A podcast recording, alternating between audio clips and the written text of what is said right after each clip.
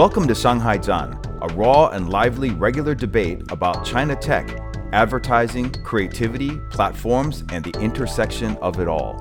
Join us each session for timely and relevant discussions on all things China marketing. We'll be joined by an entire spectrum of China experts. And you can learn more about Shanghai Zhan at our website, johnstation.com. Coming to you directly from the city of Shanghai, I'm Bryce Whitwam. And I'm Ali Kazmi.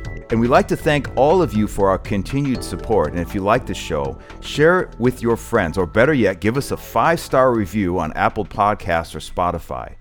Making the podcast is pure love, and we don't make any money. So if you'd like to help us, you can make a small donation at patreon.com. That's Patreon, P A T R E O N.com slash Shanghai Zhan. And if you do, you get a coffee mug or a cool sticker.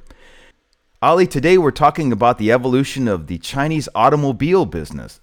China has become a booming EV market, expecting to hit 5.5 million units this year, a market share of 15% of the total market.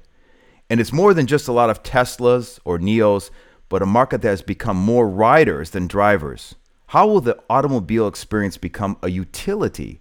And what is the future of the traditional automobile industry? Are brands still relevant?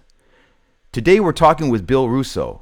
He's been in China for the past 18 years and is the founder and CEO of Automobility, a strategy and investment advisory firm that helps its clients build and profit from the future of mobility. Bill first came to China as the head of Chrysler Northeast Asia. Bill, welcome to Shanghai Zhan. Thanks so much, Bryce and Ali. Good to be here. So, Bill, tell us a little bit about yourself. Where are you today, and what's your relationship with China? You know, you've lived in China for about 18 years. Why would you study cars in the automobile industry for so long? I'd say, given the historical importance of mobility innovation, you know, being a part of the uh, developments in China over the past 18 years now, you're kind of standing in the front row witnessing history and, and having an opportunity to shape directionally where it's going. Uh, you know, I do think China has evolved rapidly from a market that was following the rest of the world in terms of innovation, and it's now the tip of the spear on the future of mobility and innovations associated with that, both because it's the world's largest market, but be- because of that, it it's a magnet for global innovation to scale uh, in markets like China in my thinking, you know, it's a much more progressive market. It's it's a market that doesn't have a long history, and therefore, uh, I'd say a bias of, for carryover solutions. Right? We don't have a need to kind of hold on to the past because most of what we're seeing happening in China happened within this generation, right? Within the recent past, and therefore, it's a much more progressive attitude toward the future. So my journey to China came through Detroit. I mean, I'm, I'm not from Detroit. I spent 17 years there working in the automotive industry, both as a consultant initially and then uh, working for an OEM. It was Chrysler uh, and Daimler Chrysler. It was it was at the time that initially brought me to China. But uh, by being there, I kind of felt like you were being in the again witnessing the from the front row the creation of a whole new way of thinking about the industry. And tell us about your company, Automobility. What problem does your company exist to solve? First of all, we're going through a period of accelerated uh, transformation, technological transformation, and business model innovation. In a place like China, again, large mobility demand, right? You got a population of 1.4 billion people, all of whom move, not all of whom own a vehicle. Everybody has a mobility problem, everybody is a mobility user whether they own a vehicle or not. You are always requiring mobility. Mobility is something you will either pay to own or pay to use, and often invoke in forms that, you know, if you order something and a package is delivered to you or food is delivered to you, mobility is involved. So when you're viewing it that way, everybody's a mobility customer. What's unique about China is you don't have this multi generational habit uh, vehicle ownership, passenger car ownership. You have far more people who ride than drive. So the way the mobility problem is solved is often with a more diverse set of solutions. And many of those solutions are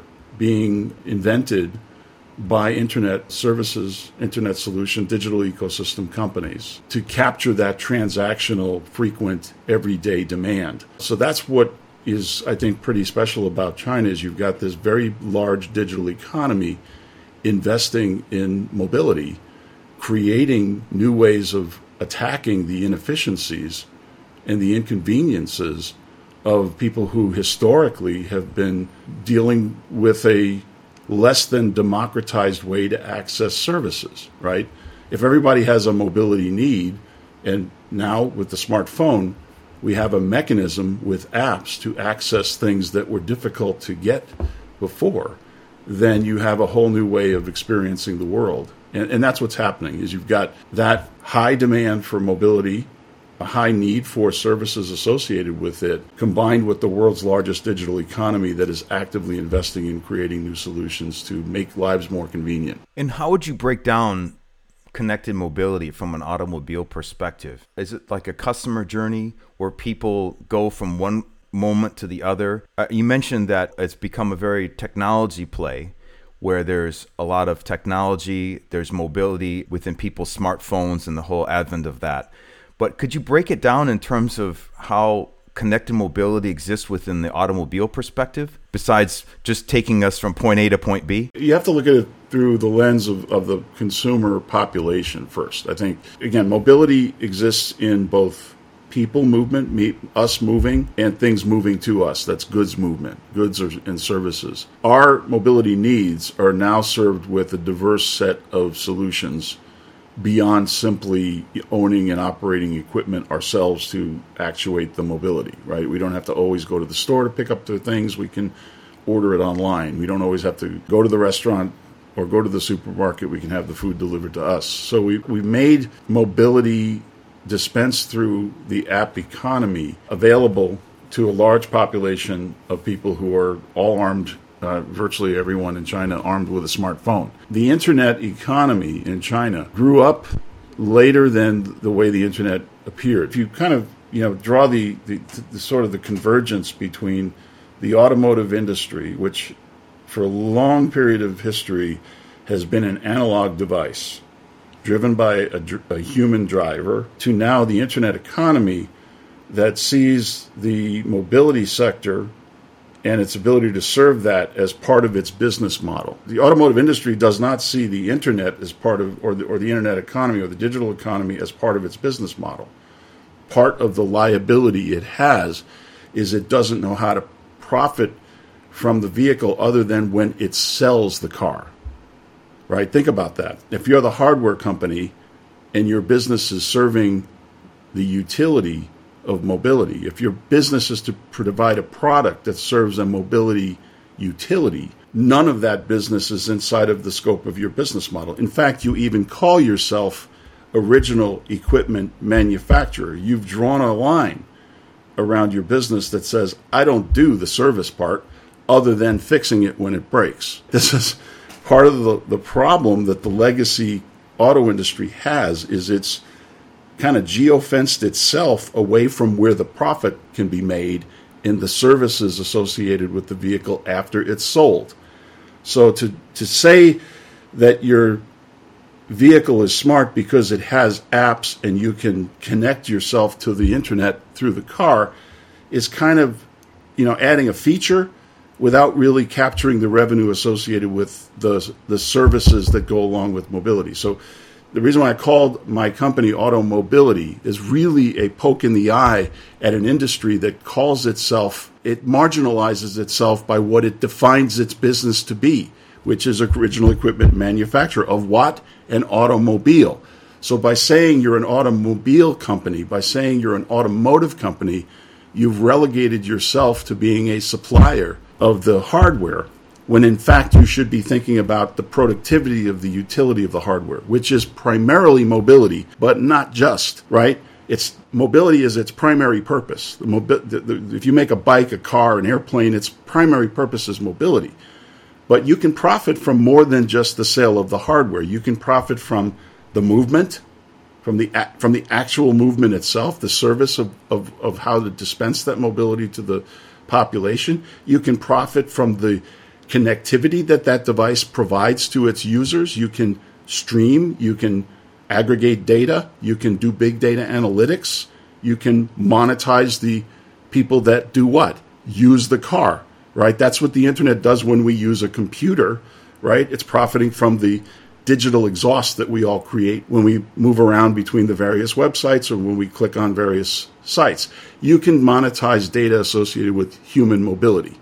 Whether we're moving or whether things are moving to us, all of that is mineable as a mobility services company, as a mobility solutions company. And the third part, which is important, is there's the utility of the energy that's being consumed by and being traded with the device itself. As the car becomes an electric powered machine, you can trade the energy. You can buy it when it's cheap.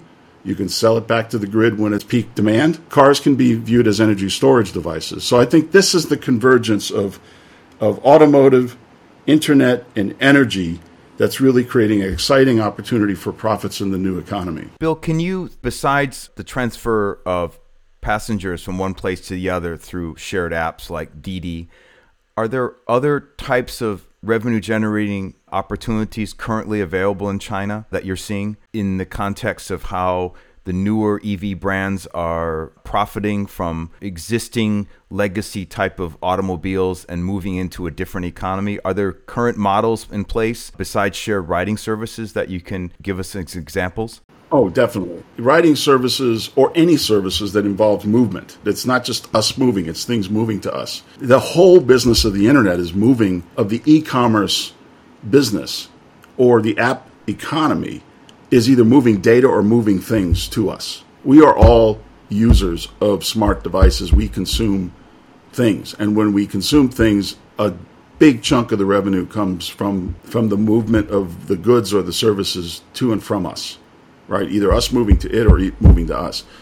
You, if you're an internet company, that's your cost. It's embedded in your cost structure. If you have to pay for a package to be delivered, to a third party, then you want to reduce that cost, right? You want to eliminate the fuel maintenance, the three costs, the main costs, the main cost elements of mobility are how much energy does it consume in getting it to us, right? That's the fuel cost. The second is the how much does it cost to keep the vehicle moving, right? How do you avoid downtime? How do you reduce the increase the productivity asset and service? right? This is these are problems I think technology companies know how to solve. Obviously, there's the driver cost. If somebody has to physically get behind the steering wheel and move it, then you got to pay that person. You may not pay them a lot, but you still got to pay them. Didi, Uber, doesn't matter who the service is. That driver is a cost, and that driver has to go home at night, which means that, car that he's driving is not going to be productive while that person's sleeping. So when you think about innovation and the future of mobility it's about mitigating all of that, right? You eliminate fuel costs, reduce maintenance costs. How? By turning the car from a mechanical device into more of an electronic device. It's always going to be somewhat mechanical because it's got to move. So you're not going to completely eliminate the mechanical engineering part, but you can turn it into a more automated, more mechatronic, uh, me- mechanical and electronic device. Um, and ultimately, you want it to be able to self drive. You want to train it to learn to think and, and, and actuate itself. Uh, you might do that with geofencing. You might do that with a simplified, you know, back and forth movement, uh, replacing those types of devices. But you're gonna you're gonna invest in those technologies that are about improving the productivity of the assets and service. So that's what the internet economy is trying to do. And in the process of serving us, even with the driver based legacy solutions, they're gathering a tremendous amount of information about us uh, and what we consume and, and how we you know go about our lives. If you have the intel on where a person lives, works, plays, what they shop, what they like to eat, you pretty much know how to sell anything to that person, and that is what the business of the digital ecosystems is all about. It's about profiting from the big data associated with our mobility pattern, uh, our digital pattern and our mobility pattern, and the two are converged now in the future of mobility. I guess that's why there's so many of the tech companies now are getting into mobility services and like Xiaomi and and definitely we're hearing about Huawei. Uh, they were prominent at the last auto show. Apple is rumored to launch an Apple car anytime soon. It's it's the biggest supercomputer that interacts with humans on an everyday basis, right? The, the mobility device, stop calling it a car because that has a legacy view, right? We think of car, we think of something shaped and looking like, you know, the thing that we've had attached to us for our entire lives. We even in our homes, who, who, who lives in the largest room in your house, which is your garage? Nobody. Your car does, or your car your car collection does if you have a two or three car garage. The largest space under the roof in your home in the United States is housing your vehicle. That's how important it is to our lifestyle is we allocate the largest space under our roof to it. That's kind of you know puts it in perspective. There is no parallel for that in China. You know, the, you know the Chinese word for home is jia, and in under that roof, somebody told me this once is a is a shape. The character has a little pictogram under it of a pig, right? If you took the the roof off the top of the Chinese character, underneath it is a pig, right? That was viewed to be a rich person when they created the word home. Is a pig under the roof. If you have a pig under your roof, you can feed your family. If you drew a, a westernized version of the Chinese character for home, you'd put a roof over a car, right? That's how central it is to our definition of our lifestyle. What the digital economy is doing is it's challenging that. Mobility is central to our lifestyle. But owning a car, does it is it really required? If you have access to mobility on demand, you know, you still want to move around, but do you need to own the hardware? Do you need to be the actuator of the equipment? That's what the internet is really challenging. The internet economy is challenging that paradigm. We've talked about efficiencies, we've talked about um, mobility and cars, and looking at cars as devices as opposed to a, a four wheeled, uh, I guess, car. I can't call it call it any any any different. I'm just an object of possession versus an object of service. There you go. Right. That's it's a fundamental difference in how the industry the industry is selling the lifestyle associated with ownership, and it does that very well. I mean, I I was in it. You selling the mythology of of how what a car does to your to give you the freedom of mobility. What the internet's doing is it's challenging what the internet economy is doing, what the mobility as a service economy is do, does is it challenges that paradigm. By the way, these companies you you, you talked of examples like Apple and, and and Xiaomi and others who are Huawei or who are stepping in. Well, they're stepping in because they see it as a business that they can profit from, right? That it's a frequent everyday transactional relationship. And if making hardware allows you to optimize the way in which you can dispense that digital service or solution. By the way, that doesn't mean that all these companies don't want to sell you a piece of hardware. Apple is selling you a lot of hardware, right? I'm surrounded by Apple stuff. We all like the experience of whatever products we like to buy. So they're not saying that they don't want you to own a piece of hardware. They just want to make sure that that piece of hardware has multi dimensional revenue has smartness. When, what does smartness mean? It means it, it has multi-dimensional revenue and profit generation characteristic. And you only get to enjoy that if you're part of the services relationship with the customer after you've sold them the equipment. That requires smart connected, you, you use the word connectivity or connected mobility. Can, you need to have intelligence built into the hardware. You need smartness in the hardware. That's chips, that's sensors, that's data gathering tech, technology, that's HMI. And you also need software and apps, right? Operating system software that allows the, the apps to talk to the hardware, and you need app based services on top, you, some of which you might create yourself, some of which you might have third parties create to your standard. So, this is the world of the future. That if you know you're in the hardware only business, you could still profit from that. It's not going to go away. There's still going to be equipment out there. But you also want to have the ability to profit from the daily transactional business you can do with the end users of the vehicle. And, it, and do you think that's something that car brands are succeeding at in this market, or what do you think is holding them behind? No, absolutely not. Yeah, uh, first of all, Western car brands have enjoyed for decades deeply entrenched advantages over the Chinese automakers. It's a it's a young industry. First Sino-foreign JVs appeared in the 1980s. Initially Volkswagen and American Motors, eventually acquired by Chrysler, uh, that made Jeep uh, in its early days. You know, later on, others joined, but even by the turn of the millennium, the market was about a million units of annual sales, mostly commercial vehicles. About a million. Today, it's it's a, it peaked at 28.9 million units in 2017. You know, went from a million units to 28.9. You don't see 27 million units of annual sales growth. In, you know, in the total industry, China represents about 30% of the global sales uh, in the world. Right, that wasn't true a generation ago. It was a third world country in terms of automotive sales in the year 2000. Uh, that's all changed. If you were to sum up the total sales over that period of time, you know, foreign companies probably sold 70% of all the vehicles ever sold in China. And still today sell two thirds, about 60% of the vehicles sold in China. But as the, wor- as the world pivots to EVs, as the world pivots to digital and services, that's not foreign dominated.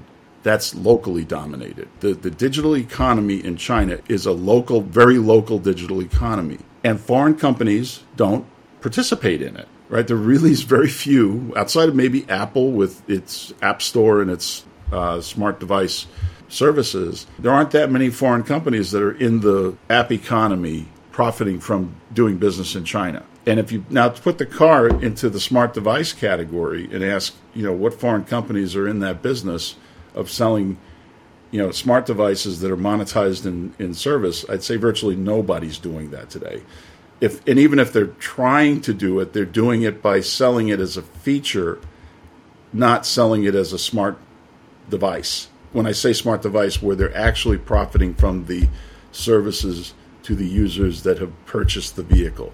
Nobody knows it's not in the scope of their business model to do that.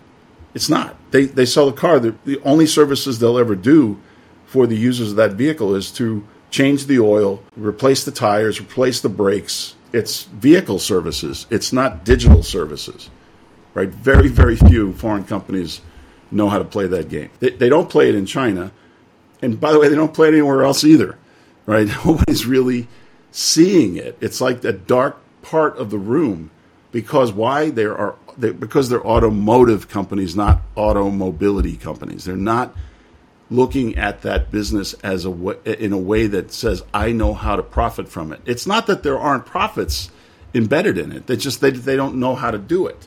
It's just not in the scope of their business. Their scope of their business is to optimize the utilization of one thing, and that's the factories that they own. Right? They have to maximize the productive use of the factory space. It's not maximize the productive use of the cars that come out of that factory. In fact, most cars that are built by traditional OEMs have about a 5% productivity in terms of utilization. A person who buys a car uses it on average one hour a day, on average. That's about 5% of its or less, three to five percent of its time is actually spent moving. Most of its time is spent in a garage. Yeah, no, I was on uh, Huaihai Lu yesterday, and uh, at the, at an intersection, and I was just counting out the number of cars that were essentially just being driven by the driver, and there was no no passenger in them. Uh, and I think it was around, uh, uh, on average, there were about five cars with just that one single driver.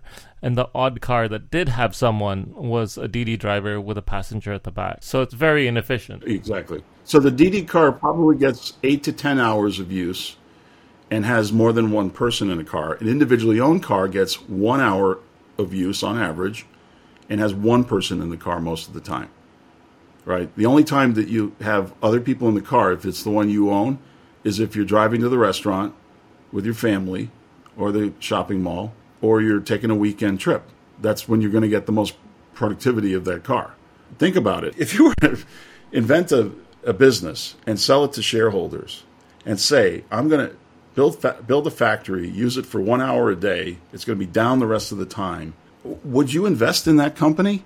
But basically, that's what the automotive industry is convincing customers to do: is to buy a car that they only need for an hour on average a day, Uh, and by the way, they're not just buying the car. I, I try to do the math with my wife, who told, was encouraging me to buy a car recently. When I was in the U.S. paying for a rental, it was it, it, you know the, the, rental fees are pretty high. Uh, but I don't own, I don't own a car. I haven't owned a car in China in nine years because it was the wor- worst. It's a terrible investment. But think about this: it goes down in value right? You're going to use it an hour a day. It's going to depreciate. You got to buy insurance. You got to pay to for to, to gas it up, and the, and you got to pay to maintain it. And then you got to pay ninety thousand kuai for a license plate if you're in Shanghai. so think about think about the, the, the gigantic money pit of owning a vehicle in China, right? That's and and yet you know twenty plus million people every year do it because they have been convinced that it's necessary. Now, it, I'd say more people still ride than drive, but there are people, a growing number of people that do have a driver's license and like to have access to a car. It's it's certainly a, a, it does provide you with a freedom of mobility that you know apps alone can't come close to matching. But I think it's quite different in China, where people's lifestyles don't depend on getting in a car to do everything. Right? You don't really it's a luxury really versus a necessity if you live in a city. I was at the last auto show. I believe the last one was in Shanghai, and I could not believe the number of new EV brands that have sprouted up uh, over the last few years. There was one brand that even had a contest that they covered up all the logos on the car, and if you could guess the brand of the car, you won the car and nobody got it. nobody won it because you could not tell. Who, you couldn't tell what the car was.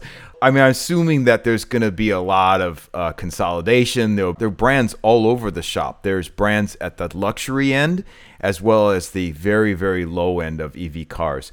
Assuming they're not going to survive, what brands do you think stand out? First, to kind of pick up on why there are so many brands, uh, then I'll come to the question on, on you know which ones will will make it.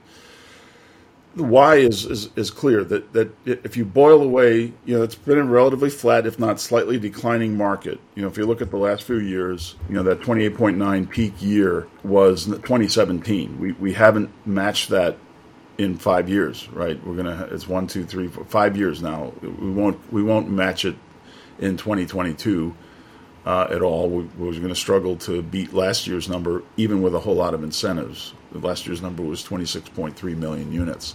And if I look at the sum of, of the market, at least through the first half of this year, you know, the NEV, new energy vehicle category, grew by 120%, more than doubled, is up 1.4 million units in the first half of the year, and the internal combustion engine, the gasoline powered vehicles, are down 19.4%. I said earlier, 60%, two thirds of market, about 60 plus percent of the vehicles sold in China, including NEVs, are sold by foreign branded multinational car makers. However, the NEV segment, which has grown by 1.4 million units, 78% of those vehicles are locally branded. 78% of the vehicles sold, 78.5% to be precise, of the NEVs sold are Chinese branded. So the race to the future of mobility powered by electric uh, propulsion system, China's winning. I, I got to say, of the smart EV category, by the smart EVs, I mean the companies with digital DNA, NIO, Xiaopeng, Li Auto are the premier brands in that category. They got 100% of that market because no foreign companies really making a car has conceived of a car as a digital uh, device other than the Chinese. The Chinese are alone in that category. And they're pricing for it, right? If you want to price higher a vehicle, you price for its connectivity tech, its digital tech. Who are the winners of that 78% uh, you know, share that, that is, is winning? Before we get to that, it, look at the historical trend of EV sales. EV sales struggled to get to 5% market share, and it kind of hovered there for a few years. 2018, 2019, 2020, we kind of got stuck at 5%. In 2020, something changed. A light switch went on. I would submit that it's it was the entry of Tesla into the China auto uh, market as a locally produced EV. What did that do? It, it set the market price wise. It, it gave consumers a foreign brand to compare Chinese brands with and then you could begin to see and and get your head around why you would pay a certain price for a NIO, a Li, a a Xiaopeng, because you can do a straight comparison of the of the sticker on what content you are getting for that price. Now, who are the winners? It's very clear. BYD is a head and shoulders far and away winner in the EV category. Uh, BYD, in uh, just looking at the July numbers, BYD through the month of July uh, sold in half year numbers 634,000 vehicles, electric vehicles, NEVs, new energy vehicles. The closest competitor to BYD was Wuling, who sold 208,000 vehicles. That's more than triple the number of the number two company right? Tesla at number three, 197,000. Now, Tesla obviously had to deal with the lockdown, probably more so than any of these other companies, but still significantly fewer. So, BYD, uh, if I look at just through the half year mark, six of the top 10 selling vehicles in China were BYD products. That's clear advantage. So, you can go to the auto show and see many different companies and many different products but the reality is only a few companies that are kind of standing out in the crowd. And that's, I would say, BYD is on that short list. Wuling, which is making a very cheap, very low end vehicle, but very fun. I call it very affordable vehicle. Cheap makes it sound like it's it's chintzy. It's not. It's a it's a you know very aggressively priced five thousand U.S. dollar car that is selling very well in lower tier regions of China. But there are other good companies rising up to the top. Geely, you know, GAC makes a Guangzhou Auto makes a car called the Aion that's sold over 100,000 units through the first half of the year, and then some of these newer digitally infused companies like Li Auto and NIO are also up and comers. This is um, perhaps a question that that we can talk about, but and it's to an earlier point that you were making, Bill, on that big service opportunity that conventional car automotive brands missed out on uh, especially on the service front. One of the big things that we've noted, especially with EVs, is that their storefronts are, are obviously very different and they're placed very different to some of the conventional combustion car brands. And that's probably one of the reasons why people opt not to go to the 4S stores, why they, you know, the conventional car brands have a distributor model as well. And they look at themselves, as you said, you know, as OEM uh, car manufacturers. So the entire service component has been outsourced to a series of, of companies that, that operate in the periphery of the OEMs. Do you think they're already inherently disadvantaged in this game? Uh, is there opportunity for BMW, Mercedes, and Ford and all these other companies? Or what do you think is going to happen next? The franchise dealer business based business model is another seam in the transactional relationship, right? Having a direct relationship. Tesla didn't. They may have pioneered it for the automotive automakers, but it wasn't pioneered by them. I mean, people have had branded stores for a long time in consumer products industries. But I think when you move into the digital economy, really, you got to keep pointing back to Apple and the Apple Store, right? You know, people didn't go there. They went there because it's a fun place to go experience technology, and I think that's a little bit of what some of these pioneering EV brands have, have brought. It's like I, I want to go there because it's tech and tech is fun, right? I like shopping for it. I like dealing with the company directly. Why deal with an intermediary who's just there to profit from selling me something that I probably, you know, his business is trying to convince me to buy something I wouldn't otherwise buy. If you go to a Tesla store, if you go to an Apple store, you're going there because you want to buy something, or you just want you, you just think it's fun nobody goes to a car dealership because they think it's fun. It's difficult to get the wife to go to a, a, car dealership, but it's easy to get her to go to a Tesla store. Yeah, exactly, and it very different. People go to auto shows because it's fun, right? It's it's different, right? Because you're just dealing with the cars, right? The cars are the stars at the auto show. You're not dealing with the auto sales guy. I gotta, you know, say that that that's a huge disadvantage if you know, again, I, I, dealers have a role in the traditional industry, an important one. They are the the face to, of the company to the customer. But why should a third party be the face to your customer? Even worse, if you're selling a smart device product, the reason why you want to sell a smart connected device is because you want that B2C relationship directly with the end user, nobody in between you and them. That's a legacy that is going to be very, very hard for the traditional industry to overcome. It's kind of you know, a subsidized intermediary that is the, in the business of owning the customer relationship. It's not to say they haven't, they've profited and the auto industry has profited for years by having that relationship. They can't sacrifice this completely.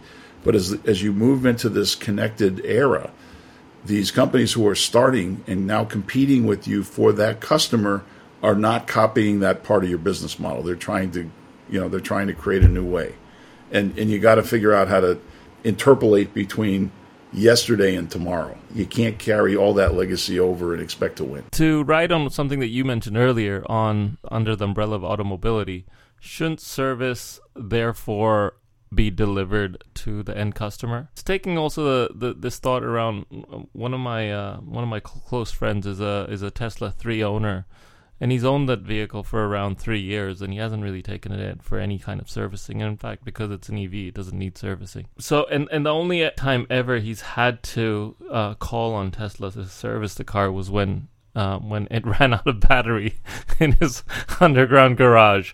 Do you think that there won't be a role for 4S dealers in the future? You need a hybrid model. You, you need to, you, but you need to have some kind of clear separation of roles, right? Role clarity is important you still need dealers. I mean, the, the, those shopping mall experience centers, that's what they are. They're experience centers. You experience the brand, you deal with the customer directly, but you're not going to get your car serviced there. You still need the, the service shop. You still need somebody who can do the work that traditional dealers do.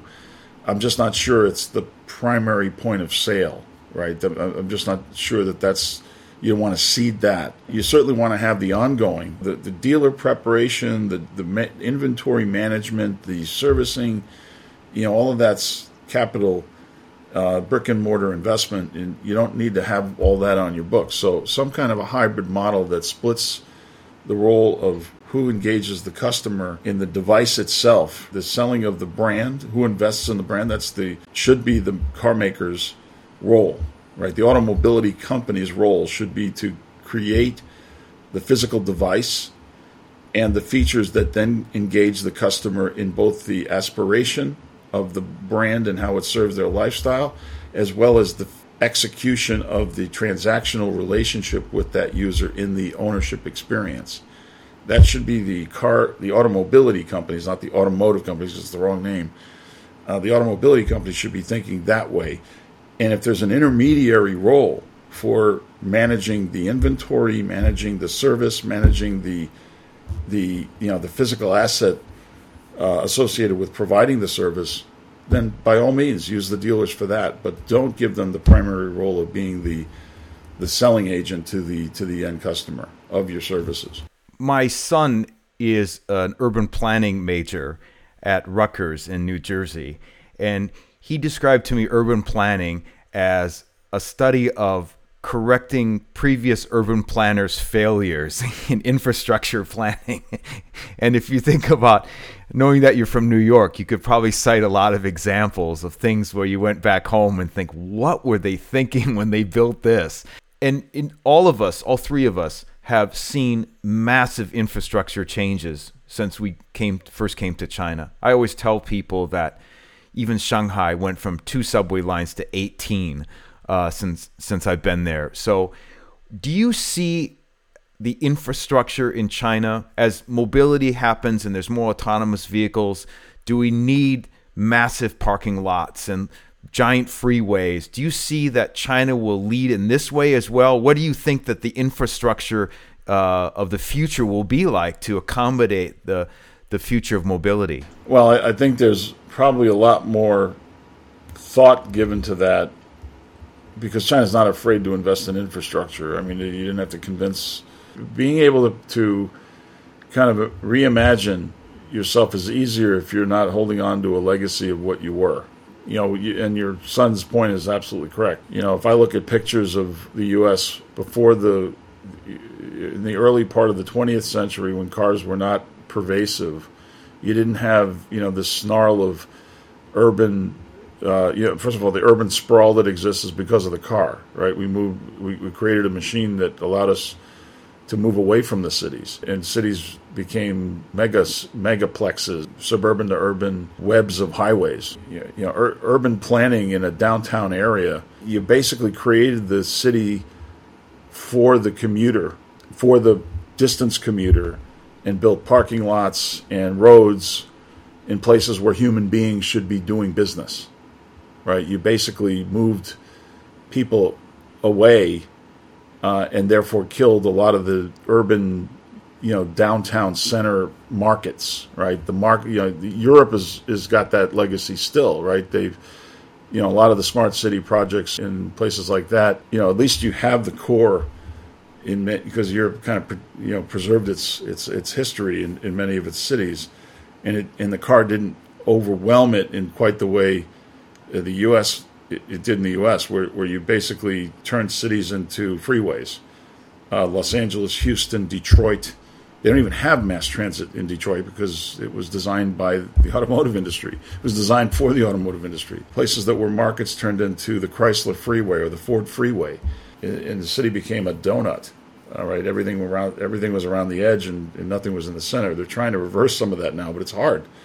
It's hard without you know urban planning, and mobility is at the center of urban planning, because essentially all a city's services are enabled by some form of mobility, right? And if you don't have a mass transit uh, solution that works, that's not intrusive to the city, then you end up with cars invading like locusts. And what happens is you build freeways and parking lots, uh, and that replaces businesses. I don't see that happening. You know, that's the reason why they invested in building out a metro system. It's it's below the the ground. It's not intrusive. You know, places like New York, you have elevated trains. They they they were apparently weren't able to tunnel everywhere, so they built these other massive steel projects to put the trains in the air so that they weren't the the, the people were moving above the ground, not uh, you know, not on the surface where you'd rather have cars and buses, right? I mean, that's the paradigm of the U.S. is is uh, you know repurpose space for cars, not repurpose space for people. Uh, so I think that's the challenge of 21st century urban planning: is how do you reduce the intrusiveness of motorized transportation on the functioning of the city? If the cars are more efficient, like you said, currently only used about 5% of the time would seem to that would help solve the issue. If you can increase the productivity of vehicles in service if you can increase the number of vehicles a percentage of the total that are, that are in service then you reduce the number of vehicles right? You serve pkm passenger kilometers of movement or tkm tonnages of goods movement. Uh, if you if you can turn those vehicles into more productive machines, then you don't need as many of them to serve the demand. Bill, this is a really fascinating industry, I think, and what you're doing now and talking about autos and and to mobility. Uh, we noticed on our podcast analytics that we get a lot of young listeners what would be your younger than us? Uh, that not, we're young, but younger, younger, than, younger than us. For people that are interested in being a part of the revolution, yeah. I think that all of us came to China originally for that. And what you're describing is, right. in effect, the future of mobility in the world that's happening now in China, which to me is like completely exciting. Yeah. What would be your recommendation for people that want to get into the industry?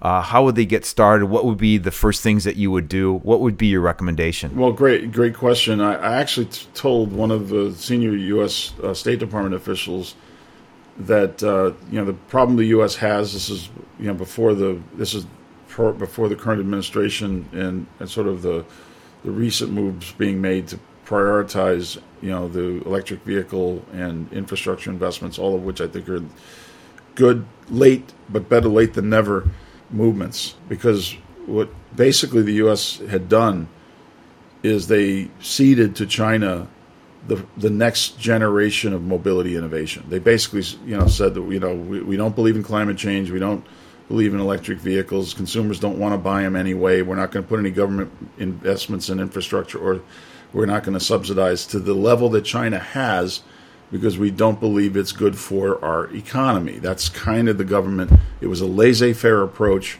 and with with that you get nothing. With that you get nothing. The only the only state in the United States that was even thinking about it progressively was California, and that's why we have Tesla, right? If it was, you know, Tesla, Elon Musk can complain about what the Biden administration is doing to subsidize, but if he didn't get subsidized by the California state government for zero emission vehicles, he wouldn't have had the company that he has today. He wouldn't be the richest, certainly wouldn't be the richest man in the world uh, today, right? It was about 10 years of subsidies coming from the state of California uh, policies that, that birthed Tesla into existence. Having said that, you have to, as somebody with aspirations to solve the world's most important problems, you have to consider the automotive industry or the mobility sector. It's the world's most important solution to the problem of, you know, not just climate change. You know, mobility innovation is at the core of the advancement of civilization.